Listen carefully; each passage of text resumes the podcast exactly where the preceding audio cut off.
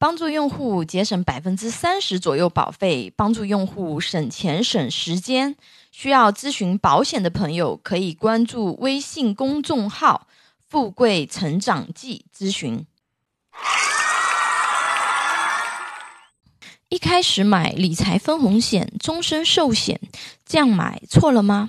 很多朋友来咨询保险的时候呀，一般我会帮他把现有的那个保单啊整理一下，帮他梳理一下他现有的保障啊都有什么啊，还有什么保障啊？目前他仍然是比较欠缺的啊，帮朋友。整理保单的这个过程中啊，发现很多朋友很早就开始买保险了啊，有保障意识啊。首先这一点是非常值得点赞的啊。但是很多朋友一开始买的都是理财型啊、分红型啊，或者是终身寿险带分红型啊这种类型的啊，尤其是一些呃相对偏远的一些三四线城市啊啊，还有一些相对年纪比较长的啊。比如说五六十岁的这样子的一些这个用户人群啊，大部分手上的保单都是这种类型的保单。那这样去购买保险的顺序啊，是不是正确？有没有买错呢？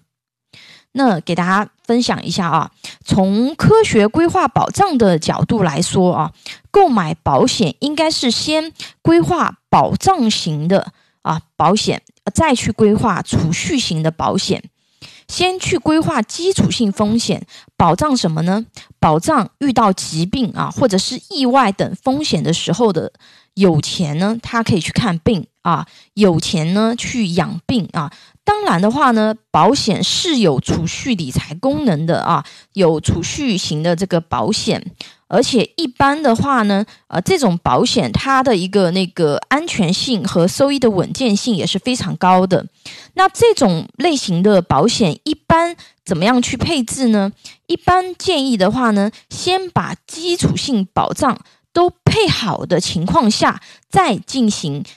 理财储蓄型的保险的一个配置啊，如果说你的保费预算不多的情况下啊，就说你现当前的现金流不是特别的充裕，那么建议你只有可能购买一种类型的保险的一个成本的一个预算情况下，你应该要先优先去保障人身的一个风险。啊，是这样子的一个思路啊，大家可以看一下那个呃文中分享的这样子的一个图片啊。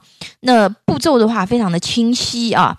一啊，先保障人身风险的保险产品啊，再规划养老储蓄的产品啊。保障基础性风险常见的险种四大金刚啊，之前第一课有跟大家分享过：医疗险、重疾险、意外险。定寿险啊，如果说对这四种险种就是定义不是特别清楚的啊，可以回看啊，就是分享的第一课啊。第二。先保大人，后保老人和孩子啊。很多人接触保险的话呢，都是从孩子啊开始啊，因为有小朋友出生了啊，要给孩子去买保险啊。因为很多做父母的都觉得这个孩子比较脆弱，对吧？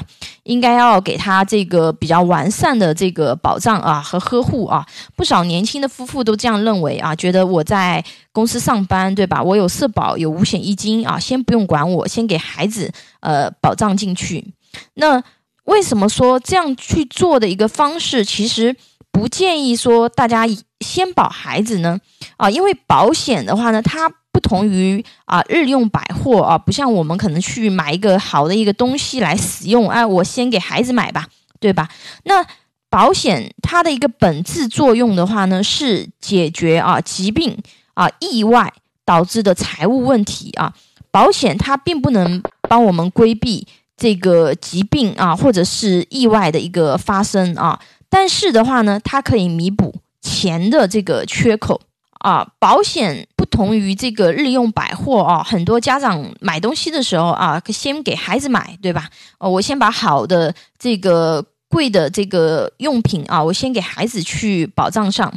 那保险它是不一样的啊，因为它的本质作用的话呢，是解决。这个疾病和意外导致的财务问题啊，保险的话呢，它不能够避免疾病和意外的发生啊，但是的话呢，它可以弥补钱的缺口。而一个家庭的收入来源啊，大部分来自于有劳动能力的家庭资助。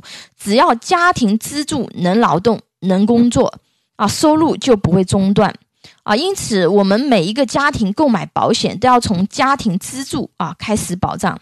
那万一发生风险，对吧？保险赔偿的钱也可以弥补啊收入中断的这个缺口。啊，老人的保障规划也是一样的啊，建议先保障家庭支柱，以后再去规划老人和孩子啊。啊，第三，先保大风险，后保小风险，从字面看也好理解，对吧？先保障这个重大疾病等风险啊，后面比如说保费比较充裕的情况，再去规划一些长期护理啊这些辅助的一些保障。啊，的是先保家庭经济第一支柱啊，后保家庭经济第二支柱。第五，先看条款啊，后看公司啊。很多人选择保险产品，一般会先关注这家保险公司有没有听过啊。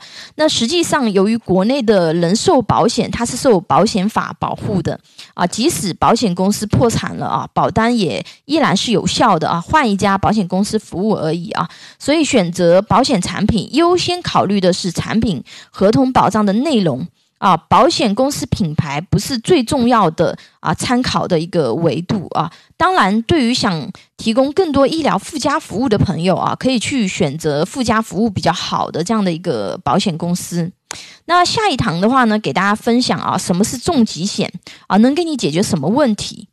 啊，我们公司拥有一百多家保险公司产品库啊，可以轻松的货比三家啊，帮助用户节省百分之三十左右的保费啊。如果说有风险分析、保障规划需求的朋友，可以给我留言，或者关注微信公众号“富贵成长记”啊，进行咨询。